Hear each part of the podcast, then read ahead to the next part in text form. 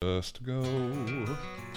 Hi, this is Ailyn Pérez. You're listening to the CVH podcast. What she's saying. My name is Jonas. I'm carrying the wheel. Yes. Thanks for all you shown us. Uh, this is how we feel. Sometimes you just gotta go. You know, sometimes I'm sitting here and I'm like, all right, let's go podcast Thursday. Let's go. Come on, come on, come on. I'm like, oh, what am I going to talk about? What, uh, some days I have plenty to say, and some days I'm not real sure. And the days I'm not real sure are the times I just need to start it. You got to just start. Uh, more is lost by indecision than by wrong decision. Just go. Jeez. It's a huge thing. I can't. Hesitating makes me nuts, whether it's me or somebody else. I just like, just make it, make a decision and then make it right. Don't people people struggle with trying to figure out what's the right decision. Oh, what's the right choice? What's the right choice? Just make a choice and then make that one right. I I, I- think that's the six, the key to success. Just go, plow ahead, keep showing up, keep showing up, plow ahead. I'm plowing ahead right now. Oh, I was moving slow this morning. We had another Figaro last night, and and uh, it's a it- it's a challenge. It's a physical challenge for me. Um, it's not.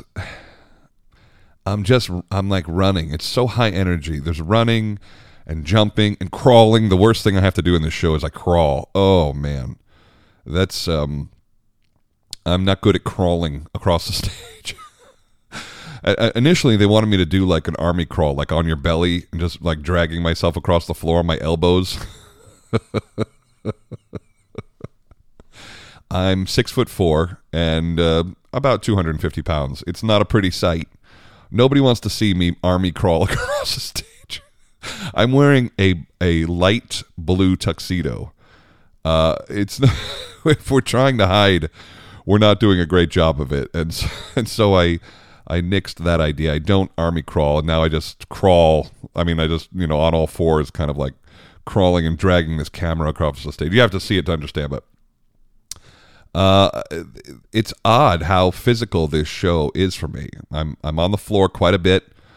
Uh, I sing laying down. I sit. I sing uh, sitting down. There's a lot of this, and then and then. But you know, it's it's set up for success. You know, often we're right at the footlights. You, you um, we can be seen and heard, but but there are there are physical things that need to happen, and um, I think it's working. The crowd last night for a Wednesday night, it was a superb audience. Now, you people listening that show up on Wednesday night, we we begin not thinking much of you. and a 7:30 start on a 4-hour show, I I think there's a lot of people in the crowd checking their watches. They got to get to work on Thursday. So there there's um, you know, an element of of uh, tired. They're tired, you know, like all of it. But last night uh, there was a little bit of extra magic, and and um, the audience was awesome. They were. We had them, and and it was probably the the best uh, sextet reaction from the crowd I can remember. I mean, the the laughs were big. The whole place was laughing hard, and we. I feed off of that. I love it when I feel like the audience is laughing, and we've got them, and they're looking at the right thing at the right time, at the right reaction, at the right cue. Uh, boy, there's just a little bit of magic in that and that's very energizing. But boy, by the time I uh, finish my third aria in Act Four, and I don't get a chance to come off stage, I know I mentioned that. I'm I am just dripping sweat, and I'm I'm typically not uh, somebody who sweats in the show. And in Figaro, I'm sweating the whole night. This is like real aerobic work. All young singers think that Mozart's easy. There's no probably because they're young. And if you want to stay healthy, you got to keep singing Mozart. You know, one of my my heroes, Ferruccio Furlanetto, was singing Mozart. I mean, uh, I mean, even to this day, he sang he sang uh, Così fan tutte, uh, just a couple couple weeks back, really. Um, you know, he sang all the major Verdi bass roles, all of them, all of them, and and few people did it as well as he did. And he would mix. He would sing Philip one time, and then he would sing uh, uh, Leporello the next time, and then he would sing Sylvan the next time, and, and after that he'd he'd go back and and sing um, uh, Figaro. You know, it's he he kept the the healthy rotation, which is something I'm I'm uh, very uh, uh, acutely aware of, and I do it too. I I, I got to mix in the Mozart. It just keeps you healthy. But the physical aspect of these roles is. Uh, I'm not an old man, but I'm 42, almost 43, and and um, uh, am I 43? I don't know. I was born in 1978. You figured out. Um, one of those numbers. But either way, uh, when the when the curtain comes down, I just go, oh, thank God.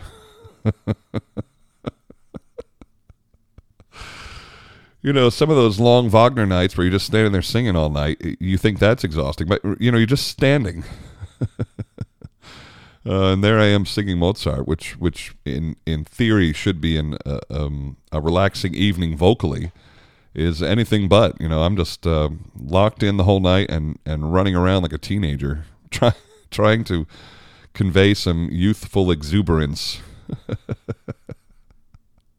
I told you that the Count, who's 62, and that's old for, you know, the character of the Count. It's not old for somebody to sing it, but it's old for the character of the Count.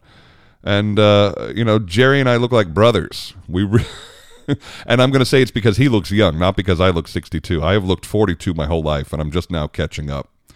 Uh, but but I think Jerry has looked 42 for for the last 20 years. Oh man.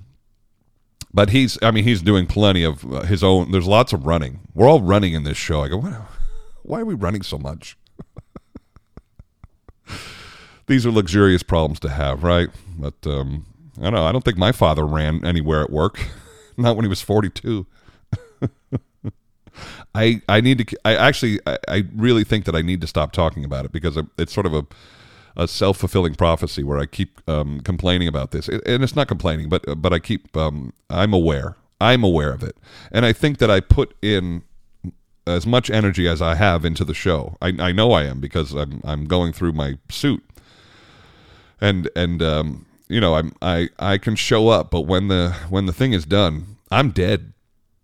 And uh, last night I avoided the stage door altogether. It was after midnight, and uh, I I couldn't um, I I couldn't bring myself uh, uh, to do it. There is an alternate way out of the building. Uh, I won't tell you where that is, but there is an alternate way out of, the building which avoids the stage door. And um, you know there there are lots of different reasons that people use it, and and very occasionally I will allow myself to do that too. Uh, just because I was done, I was absolutely done. It was time for bed, and by bed I mean come home and then be awake for four more hours because I can't turn it off. But that's a whole nother thing. You know, I don't sleep to begin with, and then you then you come up with the with the excitement of a show, and and and uh, it's easy for me to just keep running it over and over and over again. But today's been a been a good lazy morning. I think, yeah. But uh, I was I was reminded by a, a colleague today who's going to join me in Rake's Progress that we are now today three weeks from the start, and uh, I actually felt better. I, I I hadn't been checking how many days. I just stopped. Um, I stopped torturing myself with how many days until we begin. But but just hearing that it's like three weeks from today, I felt pretty good about it.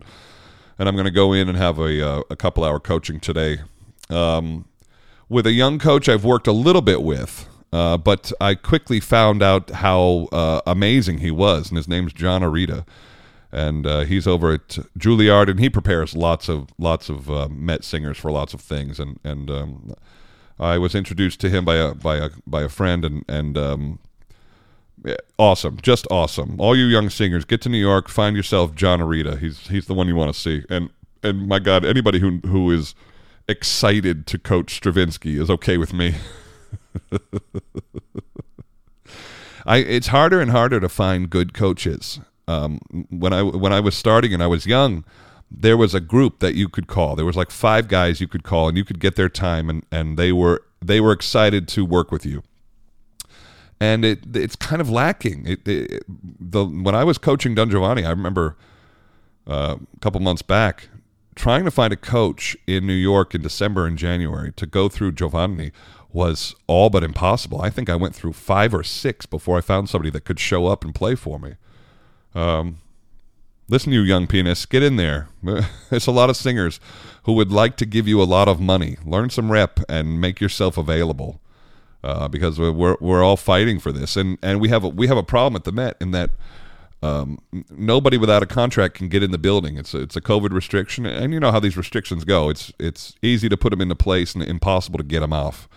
And and so nobody's coming in the building that doesn't have a contract. Where before you could bring a coach in and get a room and get your work done. And the Met has an amazing staff too. But if they don't have anybody on staff who's ready to coach whatever you're working on, you got to get your work done elsewhere and um, um, you know Rake's Progress is just specialized enough. You need somebody who knows exactly what they're doing and, and to, to point out where the pitfalls are, or point out where you find your note, or make sure you are aware of this tempo change and that thing and this and that and this and that and um, this this score this score which is when it's open I've got it. When I'm looking at the music I've got it, and that's that's always a a, a benchmark when you're memorizing um, and learning something. It's like okay, all right, at this point, I can begin to close the score. You know, you know your music. You just need to start the, the memorizing time needs to now turn over into into um, into your DNA, and that step is taking a lot longer with this. Um, I'm uh, it, it's all recognizable. I know where I am. I know what's happening. I know what's coming next. But as far as hitting the the entrance, hitting the pitch in the middle of an ensemble, it's, it's taking a lot more time it's uh, surprisingly more difficult than I than I thought it was going to be. Uh, you know, unfortunately, it's in English, so I don't I don't have that uh, hurdle to jump. But at the same time, uh, you know, English wasn't Stravinsky's first language, and so there's plenty of things where the stress is just off.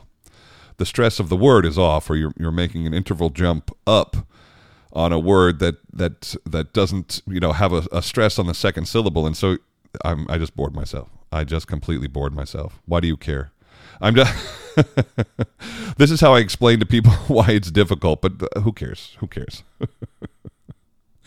this is a short opera, but you need to give it. Uh, you know, it needs 60 hours um, uh, of just you and it before before you feel like you've you've accomplished anything. And I- you know, that's usually usually by 40 hours. Me and a score and 40 hours, I feel like I could do it and and this is this is more like 60 now when I when I kind of you know estimate my time on how much I've worked on it.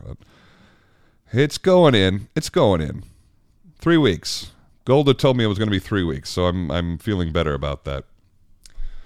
Uh, for those of you who are interested, tonight on Sirius Satellite Radio, there's they're going to uh, broadcast the uh, Eugene Onegin starring the incredible Ailyn Pérez, and uh, during the um, intermission, I'll be the um, I'll be interviewed. I really don't know what about. You know, just Figaro, life, CVH podcast. I'm gonna I'm gonna shout out the CVH podcast tonight. I hope.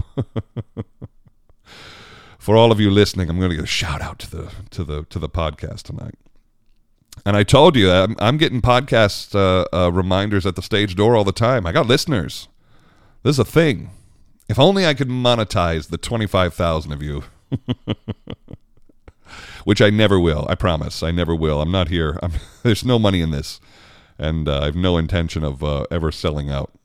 Although I did, uh, you know, clearly plug my buddy's book uh, yesterday, Alex Schrader's um, Carmen illustrated novel comic book, and uh, uh, I did plug that. But I I uh, actually think that that's an amazing thing that should be checked out for sure. So those of you who are interested, I'll be um, I'll be doing the uh, interview on Sirius tonight. So fancy, just so fancy. We've only got uh, two Figaros left, and then I'm going to go home for a week, and then I'm going to be right back and and um, uh, get this get this thing underway. You know, it was a it was a, a dream of mine. I've told this story before, but um, uh, I was in the Met competition in 2003, which sounds like a long time ago, and um, um, part of of being invited to the finals was that we were in the Opera House for almost two weeks. Uh, you know, one week leading up to the semifinals, and then and then those who passed on got another week leading up to the finals. And so, for two weeks, at the age of 24, I had an ID card to the Met, and um, it it gave me free roam of the building. You know, we were encouraged, go, stick your head in a rehearsal. If the door's open, go in, sit down, be quiet, don't say anything, just observe, or go into the theater, see the dress rehearsal. We, we were really encouraged back then to just take advantage. And i and i was uh, insane. I would show up at 10 o'clock and i would stay until 5 you know uh, at the met. They generally back then anyway they didn't rehearse past 5 or 5.30 uh, and so I would I would just go all day. I'd have I'd have my lunch in the canteen, and I would just go all day and take it all in. And um, I I remember one of one of those days. I forget which week, but uh, Rake's Progress was being prepared uh, on C level in in the big room, and um, I looked in the door, and there was uh, there was Sam Ramey and Paul Groves and Dawn Upshaw and and uh, Maestro Levine, and um, you know there they were working on it, and and they were having a hard time. I, I remember uh, uh, Sam had his score open on the desk, and he was referring to it quite a bit. And um, you know, he had done it a bunch up until that point. He had recorded it a couple times. He had done it all over the world, and still, he had that score open, and he was reminding himself of it. And so I, I remember that, uh, or try to remind myself of that when I'm having my own struggles uh, uh, putting this into my brain. Like, look, this may never be done. This may be one of those operas that you're always trying to get better. You know, one of those you're you're probably not going to come off stage and feel 100% satisfied. You know, and you might aim for 85 or 90%, and and that might be that might have to be good enough. Uh, one of those things, and, and we're selling old English.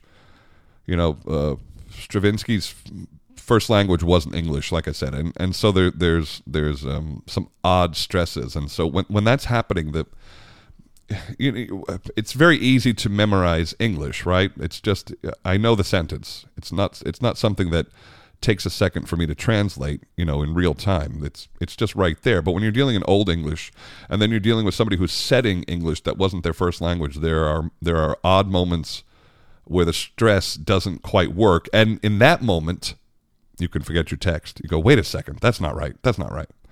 And then there's some old English words and stuff that that um, that are going to be a hard sell. I think. I you know I'm I I I have not done a lot in English, but I've done enough to know that my English diction in the theater is good, and um, uh, it better be real good when you're when you're working on something that has some archaic language in it. But you know, every language we sing in is archaic, right? You know, it, it, the the the phrases that you hear and handle are not the way people speak in Italian now. Uh, that's just um, you know, you're dealing with words that people don't use anymore. The English language 200 years ago, or 100 years ago, or 80 years ago, when when this was written, um, are different. 80 years? I might be making that up. It doesn't matter. Thursday, April 14th. Moving along. Lots of stuff going on. I love you for listening.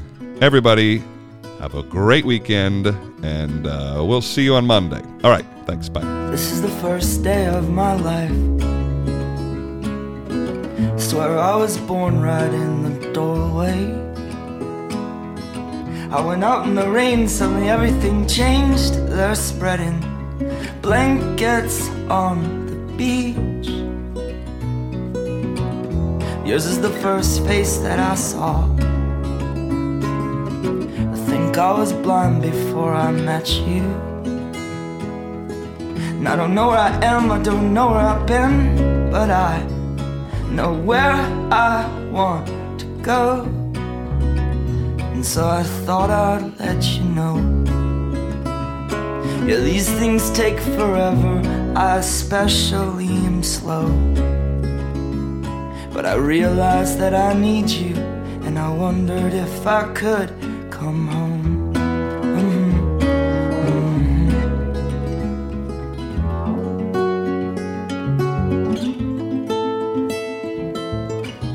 Remember the time you drove all night just to meet me in the morning? And I thought it was strange, you said everything changed. You felt as if you just woke up. And you said, This is the first day of my life. I'm glad I didn't die before I met you. But now I don't care, I could go anywhere with you. And I'd probably be happy. So if you wanna be with me, things there's no telling, we just have to wait and see. But I'd rather be working for a paycheck than waiting to win the lottery. Uh-huh. Mm-hmm. Besides, maybe this time it's different. I mean, I really think you like me.